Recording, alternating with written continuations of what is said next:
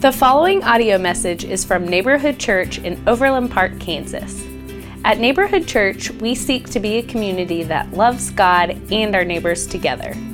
If you would like to learn more about Neighborhood Church, please go to w w w dot neighborhood church o p dot com. My name is Dave Parton, uh, the pastor here uh, at, at Neighborhood Church. Um, I've had the opportunity, uh, talking to the leadership and many of you guys who's helped serve at our church, uh, to take a couple Sundays off. We went out to um, Utah and Arizona and Wyoming to some of the great parks out there, from Grand Canyon up to Yellowstone, and got to see some of God's uh, beautiful country. And as we were out there, I was thinking, this is the same monuments that my grandparents saw. It doesn't change very much from year to year, and that's a beautiful thing because they are great places to visit. For I know many of you have had the opportunity or even making plans to go out west at some point. So uh, Rivers and I and the family, we had a great time. Uh, no E R visits, all those positive things that happen from long trips like that. Uh, the vehicle worked great, um, but we did come back refreshed and excited about the fall and what God's doing. Uh, as many of you guys know, uh, a few weeks ago we had sports camp, and then the next day we left for this trip. And so if you've been visiting our church the last couple weeks, good to meet you. I'm Dave. I'm glad, glad, glad to be here. Glad you came. Right. So I look forward to hanging out some, some more with you guys. So uh, this week, um, even preparing for this week, I spoke to my friend Jay Sloan, who's a church planter down in Spring Hill, and asked him if he would if he would preach this Sunday so that I could stay on vacation and not write a sermon uh, while I was on vacation. He uh, just graciously said yes. So in a second, uh, Jay's going to come up and, and and and give our sermon today, what God has on his heart. Um, but I just want to share a little bit about uh, church planting. Uh, we are a church plant. In two thousand fifteen, our family moved. Um, we moved here from Pennsylvania to start a church in this neighborhood. We started at Pawnee, and in the last couple of years, we uh, got this space, this facility, um, uh, and it was it's been a great season to see God grow our community, um, starting in a Bible study in our home, um, and to what, what we get to experience now with multiple ministries for all age levels, and and and God's doing a cool thing here. But we want to continue. Continue to be a part of church planting. Uh, I have zero plans of moving to the Grand Canyon. All right, there's a lot of animals there, um, and and they're fine. They're doing just fine, right? Some of them are really, really fat, right? They're they're being fed very fine out there.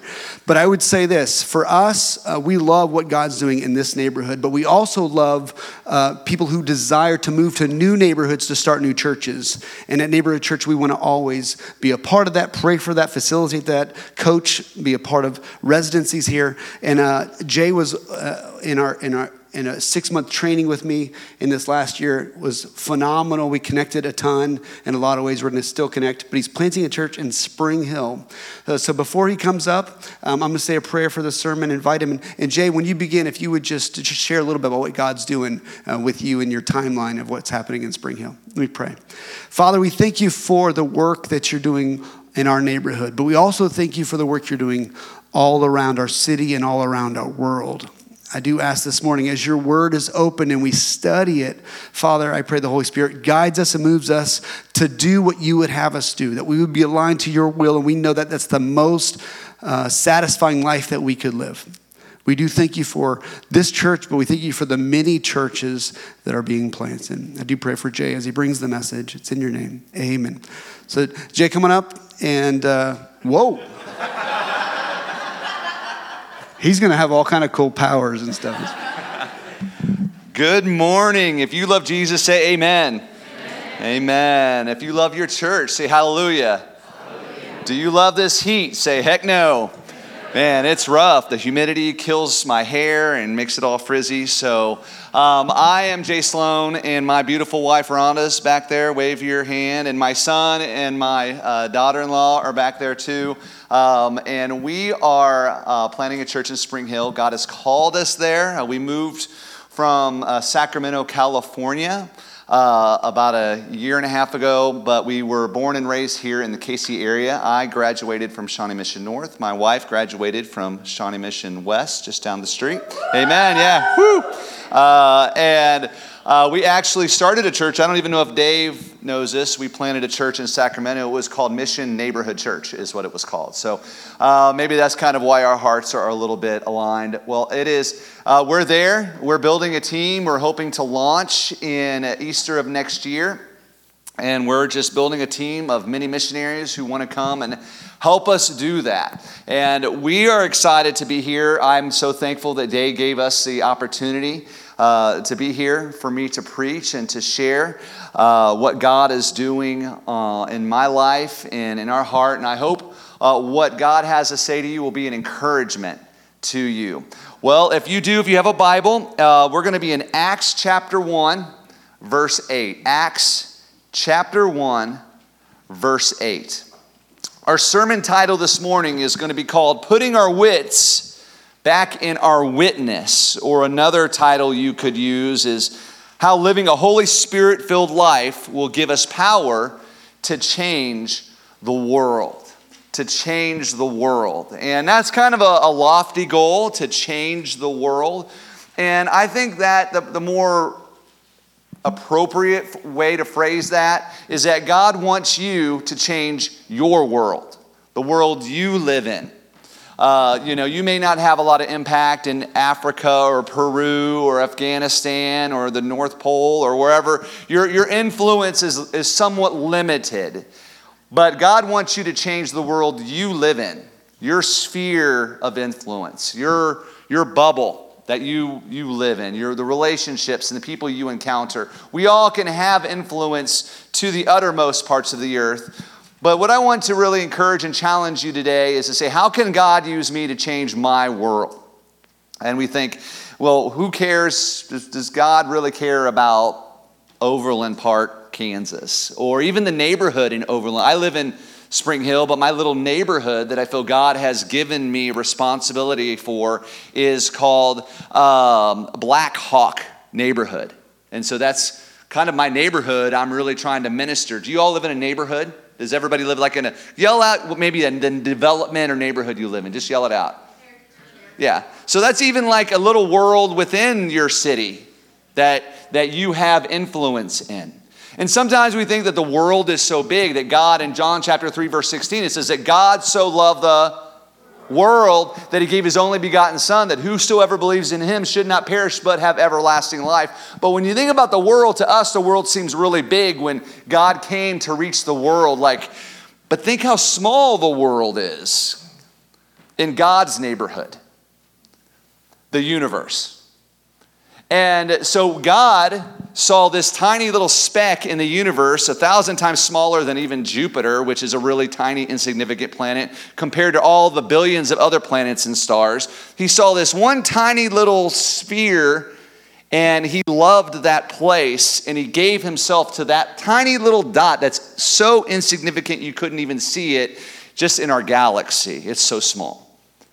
So God has a heart for reaching something small. And I believe that God, whatever fill in the blank what your neighborhood is or your street name is, and you may say, well, does, does anybody really care about, I live on South Jackson. Who cares about South Jackson compared to where I lived? I lived in Sacramento for ten years. I lived in Las Vegas for four years where there's millions of people, and then God brought me here. But what he's teaching me is that God loves and cares for your street, not just the world. He cares for your neighbors, not just America. And so that's what we're going to talk about today. Acts chapter one, verse eight. If it's up there, I'd love for all of us to read it together as best as we can out loud. Acts one eight, one, two, three. But you will receive power when the Holy Spirit has come upon you, and you will be my witnesses in Jerusalem and in Judea and Samaria and to the end of the earth. Amen. Thank you so much. And so today we're going to talk about how can we change the world?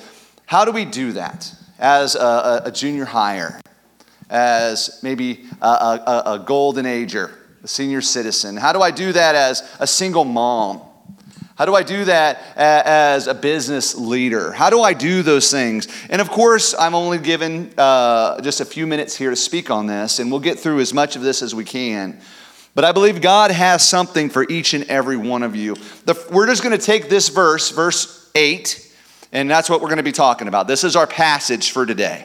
And we're just going to break it down into four parts. Our first point is, the verse says, you will receive power. You will receive power. When you do anything, you need power. Well, you need some kind of energy source, right? Your body needs energy. Your, these lights need an energy source. The A C needs an energy source. I mean, you don't realize that as soon as the energy source is gone. My A C went out a couple of weeks ago, and man, within about five minutes, I, I was concerned. And I had visitors in, my daughter got married, and I had all these people in my house, and the A C goes out, so I had to go to Walmart and buy like three window units and put them all in. I mean, without a power source, you're very limited on your ability to do anything. And so what this says, what God says, what Jesus said to his disciples, this verse is kind of the last words that he said to anybody while his feet were on this planet. As he was like elevating and ascending up, this is what he was saying to these disciples. Now, to us, it's not necessarily a requirement or a command, but it definitely is a recommendation. It is definitely something that's suggestive, that God wants us to do the similar thing, that we need power. Jesus died, he rose again, he spent forty days with his disciples, and then he gives them this last little uh, discussion, this last little dissertation, encouraging him, and he says, hey guys, I need you to go to Jerusalem, and I need you to wait for ten days. That's about how long it was going to be till Pentecost. ten days, and then the Holy Spirit will come upon you. And so as we talk this morning, I want to encourage you that sharing the gospel, being an evangelist, having influence in your city, your community, your country, your world is not, you're not always full throttle, just blow, you know, bullhorn on the street corner, waving signs, handing out tracts. There's also a part of evangelism or reaching and making a difference in your world is a lot about waiting. But once you're done waiting, and when God sets you up for that layup, it's time to put it in the basket. You need power to do that. So um, these disciples, they followed Jesus for three and a half years, and they were kind of a hodgepodge bunch, a ragamuffin band of people. They, even though they were with Jesus for three and a half years, as soon as Jesus was gone, they disbanded, had zero influence, went back to fishing, went back to their, pretty much reverted right back to the way they were before they were with Jesus. Because just being with Jesus isn't enough. You have to be filled with the Holy Spirit.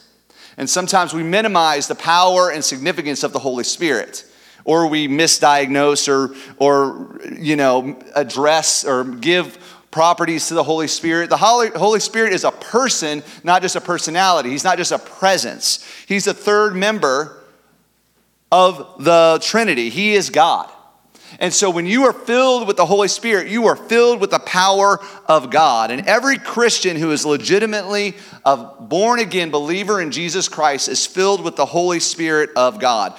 And so these disciples, one of them that spent three and a half years with Jesus, he killed himself. He betrayed Jesus. And the other eleven just abandoned him and left and just went, act like those three and a half years didn't exist. And so Jesus came back and he says, you guys need power. The Holy Spirit of promise.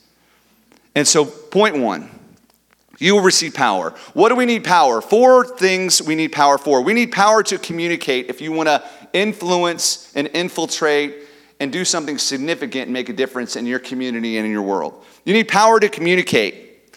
So here I have like a my concern. What is my concern is I want to make a difference. So if, if you want to make a difference in your world, in your relationships, in your life, and the people around you, raise your hand. I want to make sure if I'm talking to the right people. Okay, good. So you all want, we're all on the same page. We want to make a difference in this world. We want to leave our mark. We want to leave a legacy. We want to leave this planet and the people around us better than when we were here after we're gone. But one thing you need to do is you need a power to communicate. And my concern is the lost won't understand. I'm going to talk to someone who doesn't know Jesus, who's not in this church right now, um, and they're just not going to understand what I'm saying. I don't know how to communicate to them. And that's the same problem the eleven disciples had, is they were just kind of didn't know what to say, didn't know how to communicate, and you need the Holy Spirit's power to do that. In Acts chapter two, verse four, it says, this is after Jesus rose from the grave and rose and ascended to be at the right hand of the Father. He says, and they were all filled with the Holy Spirit and began to speak in other tongues as the Spirit gave them utterance. The Holy Spirit, when you are filled with the Holy Spirit, you have the ability to communicate in a supernatural way. And I'm not talking about uh, uh, speaking some unknown or under, un, not understandable language. I'm talking about the ability to communicate in a way that other people understand. Tongues here was the ability for them to speak in a language that they did not know, but the people who did who didn't understand that language understood it. So if I was English, I speak English, but I, uh, someone from France would understand what I was saying. And because Jesus had a desire to reach people, and he did it in a supernatural way. Now, some of us are so introverted and quiet and shy and bashful uh, that we would need the Holy Spirit's power to speak up and say something, to have boldness and verbally communicate to someone. Don't ever let your uh, introvertedness be an excuse for to be inert, to be not active. Don't just say, I'm shy, so I can't say anything. No, you need the Holy Spirit's power to do that. Second, we need the power to share God's word. I have a concern. I have friends that don't know Jesus. I don't think the lost, they don't want to hear. And that's a legitimate excuse. But Acts two, verse fourteen, after Peter was filled with the Holy Spirit, he went out and he stood with the eleven and lifted up his voice and addressed the men of Judea and all who dwell in Jerusalem. Let this be known to you and give ears to my words. Pretty much what he did is he went up and he preached the gospel, and thousands of people got saved and gave their lives to Jesus. You know what he was doing just a couple of weeks before? He was too scared to even say anything or proclaim or share God's word to a little girl after Jesus was crucified. So with the Holy Spirit's power can turn a coward into somebody who's confident. And that's what some of us need. But do you have the ability to share God's word? Some of us may need the Holy Spirit's power to do that. I am naturally an introverted kind of guy. I'm not, uh, I'm not an expressive outward. I'd rather just be in the back right corner over there, playing on my phone, reading a book, and not talking to anybody. That's just kind of my personality. Just like, you know, I love people, but I don't really like them. It's kind of like that. Uh, but, you know, I'm kind of that way in my natural state. But filled with the Holy Spirit's power, I'm able to do what I'm doing right now. Only with God's Holy Spirit. And so God is calling some of you to share the gospel, to share the truth of God's word, to get up and preach to your neighborhood, to your schools, to your community, to your family. And God may call you to do that, and you say, I can't do that, Lord. Of course you can't. Not in your own power, because you're extremely limited. You're need, you're like a triple A battery. And when you need like a car battery. And the Holy Spirit is that battery to give you the power that for what you need. Third point, we need power to see God's work supernaturally. I have a concern. The lost won't believe me, and that is a valid reason for not sharing your faith with someone is they're not going to believe me. Well, Stephen, Acts chapter six, verse eight, after he was filled with the Holy Spirit, after he had experienced the power of the Holy Spirit, he was full of grace and power, was doing great wonders and signs among the people. Now, I'm not talking about you're going to come out and perform miracles and turn water into blood, and you're going to go and control locusts, and you're going to go and heal people and paralyzed. You may or may not do that. I don't know. God can do that, and he might. This is not what I'm talking about necessarily in our daily routine of life, in our rhythm. I'm talking about life-changing miracles in your life. Has God done miracles in your life? Maybe he saved your life. Maybe he rescued you. Are you here? Do you have like a, a miraculous story? like God turned you from darkness into light, like God miraculously transformed you or your marriage or your family or your children or your situation or your finances? Does anybody have a miracle that they can proclaim? Anybody raise your hand if God has done something miraculous, and, and you know, maybe he hasn't, but he will. And I'm telling you, you need to be able to proclaim that and share that. Don't be ashamed to share the miraculous things that God has done in your life, the supernatural things that God has done and is doing. I talk to people all the time, and they always like to share with me like what God has done in their life and the supernatural things that is happening. And they're not all mystic and weird and odd. So, well, most of them are simple. Like, hey, you know, my I, I used to hate my dad, but but God's worked in my heart, and now I love him. And that's kind of our going into our next point. Or you know what? I was in a gutter. I was an addict. But now God rescued me and brought me out of that. And now I'm sitting in this room on these nice cushy chairs taking notes about Jesus and the Bible. That's a miracle. Those are the kind of miracles that God is really interested in, the life-changing miracles. The healings and all that stuff, they're great, but they're temporal. You can be healed all you want, but eventually you're going to die. No matter how many times God heals you. Because everybody dies. And so here's the thing. Those are short-term miracles. The physical ones. The ones that have real power are the spiritual ones. Our next point is we need power to love unconditionally. And this is probably the most prevalent one for us. My concern, I want to reach people around me and make a difference in my neighbors and my community, but I don't think they like me. And that may be true. They may not like you, and maybe they have valid reasons to do that. That's not really the issue, is like, I'm not going to tell them about Jesus because they don't like me. That's, that's kind of how it always has been. It, the issue is, can I tell them about Jesus because I love them? And that's hard, to love people who don't love you. Uh, Acts chapter nine, verse seventeen, there was a man named Ananias, and God asked him, and after he was a Christian and filled with the Holy Spirit, he says, I need you to go love someone. And who is it, Lord? He says, Lord, who do you want me to love? Well, there's this guy that has imprisoned and killed and murdered a lot of your friends in the church. His name is Saul. I need you to go, and I need you to, to go and baptize him, tell him about me, and heal him. Uh, and he's like, don't you know, God, that he's an enemy of the church? Yeah, I know that. But I need you to go love him.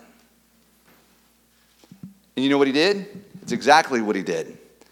Verse seventeen, so Ananias departed and entered into the house, and laying his hands on him, Saul, he said, Brother Saul, I love that. Never even met him before. He knew he was an enemy of the church. He said, Brother Saul, the Lord Jesus who appeared to you on the road by which you came has sent me so that you may regain your sight and be filled with the what? Holy Spirit.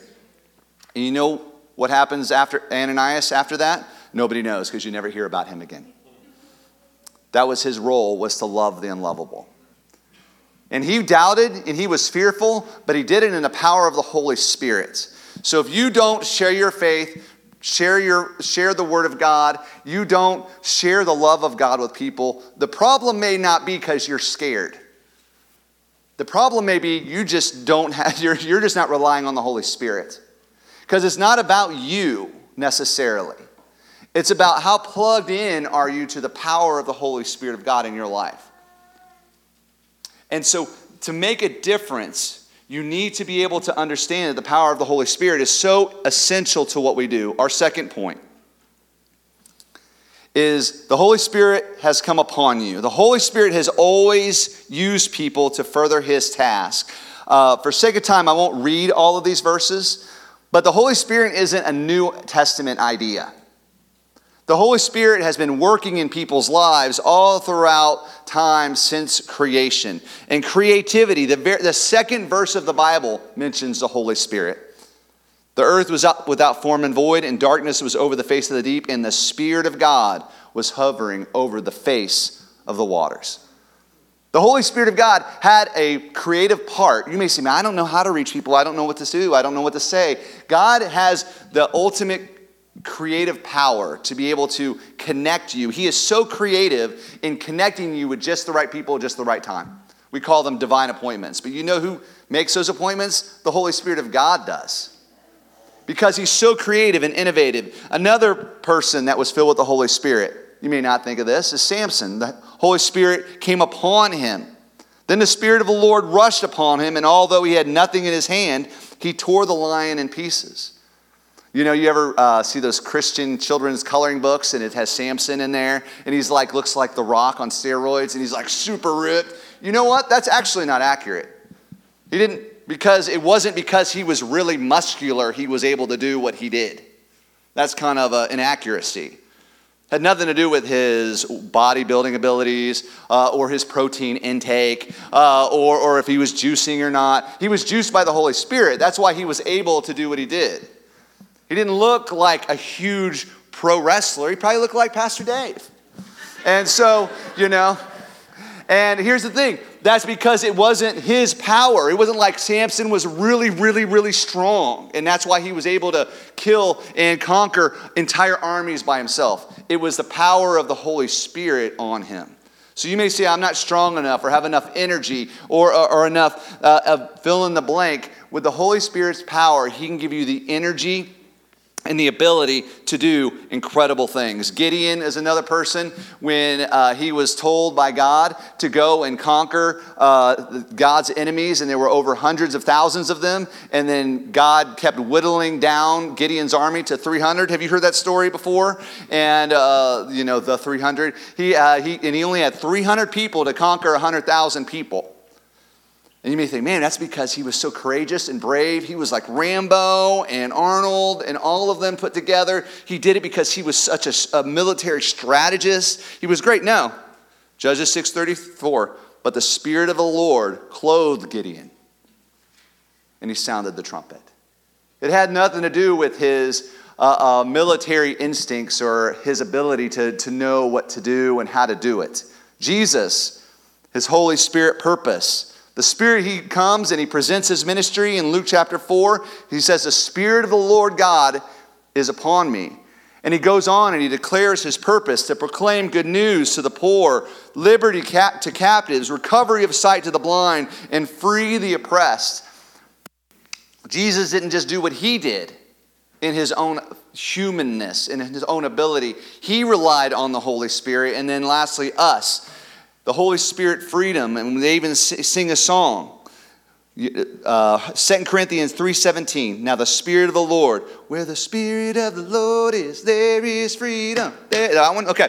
And where the Spirit of the Lord, there is freedom. You know what your power is, your ability as a Christian uh, in this dispensation of time in the New Testament? Your freedom.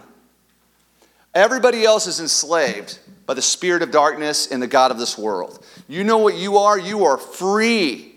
You are no longer bound to sin and death. If you are a believer, born again, Jesus follower, you are no longer bound and entangled by the snares and chains of this world.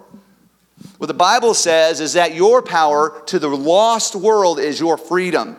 I don't need drugs. I don't need alcohol. I don't need sex. I don't need money. You're saying, I don't need any of those entanglements to make me happy. Because those are just chains. Those are just, all that is is a prison cell. I don't need any other artificial thing. I don't need a person. I don't need a relationship. I don't need a spouse. I don't need my kids. I don't need my car. I don't need anything to make me happy and to give me joy. All I need is Jesus, and that's it.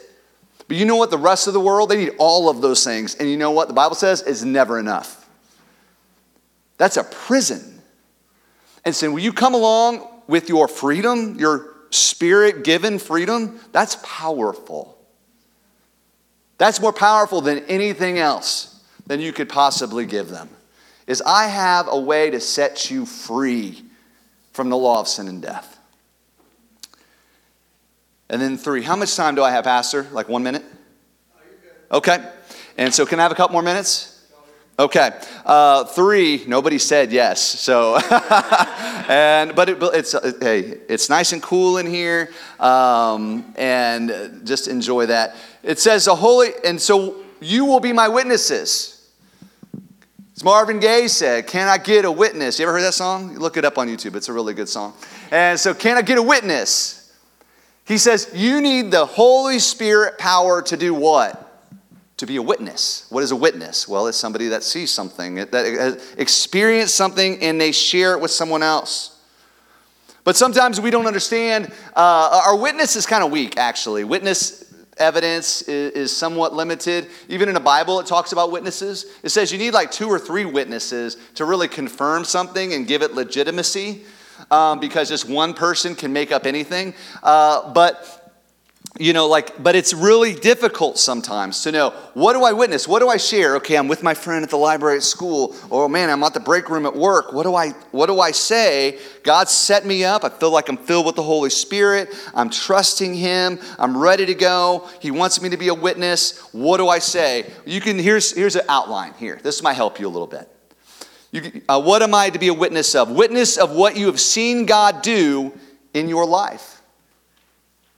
You're a, you're a pretty legitimate witness to what's happened to you. How has God changed your life? You're a witness. You can give testimony to that. And that will hold up in court because no one can challenge what God has done in your life, where you were and who you are now. A witness of what you know about God and His Word. Don't know what to say? Man, just try to remember what you've read in God's Word. You say, man, I, I read about Jesus and He died for me. I read about he, he gave me freedom. That's what I'm going to tell you. And people say, why should I, why in the world should I give my life to Jesus? Because He'll give you freedom, because I read that. I heard that at church. And third, witness of what you've heard in sermons, other people's stories, other believers' stories, or in your time in prayer, and or a witness of what you feel in your heart, spirit, and mind about Jesus. So you can be a witness of what you've seen, known, heard, or feel. Share that with people. Most people aren't going to challenge you on those things because that's your witness, eyewitness testimony. That's your heart witness testimony. And so, but the thing is, sometimes we try to be a witness of other things that don't matter. Like, oh, I'm going to talk about, I'm going to, in politics or sports or science or, or, or my, my cultural views. But those things don't really matter because they change and they evolve and they, they rotate. And, you know, uh, it, that, those things are unstable and insignificant and don't matter. Like you would tell me, like, I love, you love your church. Who here like loves your church? Anybody here? Everybody raise your hand. Just make Pastor Dave happy. Okay, so everybody, so you love your church, right? And if I was to say, okay, you love your church, how many disabled parking spots do you have? You know the answer? You obviously know your church. You love your church, and it's seven. And so I counted twice. And so, uh, but here's the thing. How many times you've been to this church? Maybe a lot of you, lots of times. Oh, what color is the mailbox out there? Church mailbox. What color is it? White. White. But here's the thing. We like to think, oh, that, that's an important information, and it's not. Don't get boggled down and distracted by questions and issues and debates that don't matter because they have no significance. You say, I love my church, and I say, well, what color is the mailbox? And you say brown, and I say, you thought it was brown. It's white. You don't love your church. That's an insignificant witness. That doesn't matter. But you can say, I love my church because it's transformed my life. It's transformed my family. It, my life is different and changed. It's rescued my marriage. And I came here and I have found relationships and friends that will give me security and strength and pray for me. That's an important witness. Don't get distracted by the details. Feel like I have to know everything to be a good witness. No, you don't. You just got to know, you just got to share what you know. Who cares about what you don't? And our last point, decide why you're on this earth. Decide why you're on this earth. And so this is something that's always motivated me, uh, but two-thirds of God's name is go. Isn't that cool? Matthew chapter twenty-eight, verse eighteen. And Jesus came and said to them, all authority in heaven and on earth has given, has been given to me. In verse nineteen, go. Go. And that's why, you know, God's called me to go to Spring Hill. That's where He's called me to go and to start a church. But that's no less significant than God calling you to go to Shawnee Mission West High School and love your fellow students and share the Word of God with them or to pray for them. Or it doesn't really, it's no different than you, uh, you know, reading your Bible at Garmin and during break or inviting someone to church. Uh, that, that your neighbor when they're mowing the grass, that all of our ministries are the same. because they're led by the Spirit of God. And so here's what Jesus said. Uh, go back to the verse. It says, "You will be my witnesses in Jerusalem, in Judea, in Samaria, and to the ends of the earth." And we'll end on this. Is you, the very first word of that verse is you. And I'm big into alliteration and stuff. It's I'm weird that way. But the first is, you need to be a witness and go to your casa. I'm half Hispanic, so I'm, you know, I can, it's, I'm, I'm in, I can use multiple languages. But casa means what? Your house, your home. Your home. First, you need to be a witness in your home. Your kids and your wife and your husband and your relatives, do they know that you love Jesus? You're not perfect, and man, family is tough, man. They're the hardest on you, am I right? You screw up once, and they question your salvation and think you don't know God, and you know, just because you didn't make your bed. I mean, it can be really weird sometimes, but they got to know that there's something different about you, that you love God. Then your Jerusalem, which is your, your, com- your community. Jesus has sent you to get involved in your neighborhood. Your Judea, your city. Jesus has sent you to influence Overland Park and the Kansas City area. Your Samaria, which is your country. Jesus has sent you to be insightful about what's going on in the U S and, and federally what's going on. You may not know everything, but at least you need to be aware of the issues that are going on and how God is moving and how Satan is moving in your country. And then the ends of the earth, which is your continents. Jesus has sent you to invest in world missions. So if you could just bow your head, um, close your eyes. I just want you to spend, a, just I'm going to just say a couple things, and I want you to really meditate on where God has you. I don't know where you're at. I'm, I, you may never see me again. I'm here uh, just as a guest speaker, and, and I don't want to be rude or inconsiderate to you, but I get kind of like one shot, one opportunity to do this, um, and, and so I, I want to move in the moment. And so one is, uh, do do you know Jesus? Jesus has come, is currently here, and he's coming again. Uh, this isn't a fairy tale. This isn't a, a tall tale. This isn't a legend. This isn't something that is made up, make believe. It's not a crutch for the masses. Our faith in Jesus Christ is the truth. And that's hard to say because we like to have multiple truths. But what we believe in God's word is the truth. And I want you to know that. And do you know Jesus Christ as your Lord and Savior? He died, he rose again, and he sent his Holy Spirit to empower you, enable you to live on this earth for a short while until you get to spend eternity in heaven. Eternity is a reality. Now, is there anybody here that maybe you say, you know what, I've never really thought about it, but I believe God is speaking to me this morning, and he wants me to, to give my life to him. Is there anybody here that would say that? I want you to raise your hand. Don't, don't care about anybody else. Don't worry about anybody else. If the Holy Spirit of God is prompting you, so you know God has led me to this moment to surrender my life to him, I want you to raise your hand really loud, really high. Anybody? Amen. Now, is there anybody here who would say, you know what, I have family, friends, neighbors, strangers that I've yet to meet that don't know Jesus? If that's you, raise your hand. If you have no, know of someone that doesn't know Jesus, is not close to him, raise your hand. Okay, amen. Charles Spurgeon said, you're either a missionary or you're an imposter. So now, if you're a believer, fantastic. That's step one. Now we all have a mission. Everybody that raised their hand, you have a mission and you have a goal to pray for those people, to wait for the Holy Spirit to provide an opportunity for you to boldly declare and proclaim your love for him. Don't force it, but wait and pray and be ready and prepared when God gives you that opportunity. And so I want to take a minute. I want to pray. I want you to pray. I love the thing with the confession. That's so cool that you guys do that. That's so needed. I want, but I want to take like thirty seconds for you to pray for those people you raised your hand for. If you raise your hand for some, maybe it's a neighbor, you don't even know their name. Like, man, I, got, I see that guy mowing his grass, or I see that woman checking her mail, or there's this cashier at Aldi's I always end up seeing.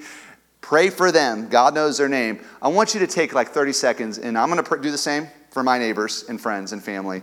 And I want you to pray, God, use me to reach them. Amen? Go ahead.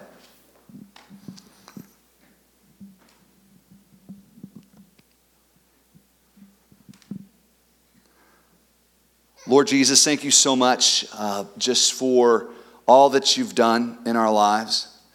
Thank you for the Word of God. Thank you for the Spirit of God. Thank you for bringing us here. Thank you for our freedom, not just our, our patriotic freedom, but thank you for the spiritual freedom we have.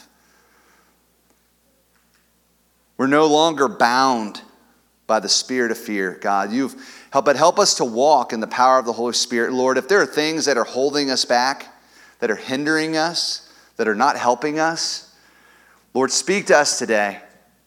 Help us to start putting our nose in our Bibles and our knees on the floor and start making a difference in our lives and in our world. We have such a short time on this planet, and that's why you leave us here. That's your mission for us, is to spread the gospel through your love and through your words and through your truth. And we love you and we thank you in Jesus' name. Amen.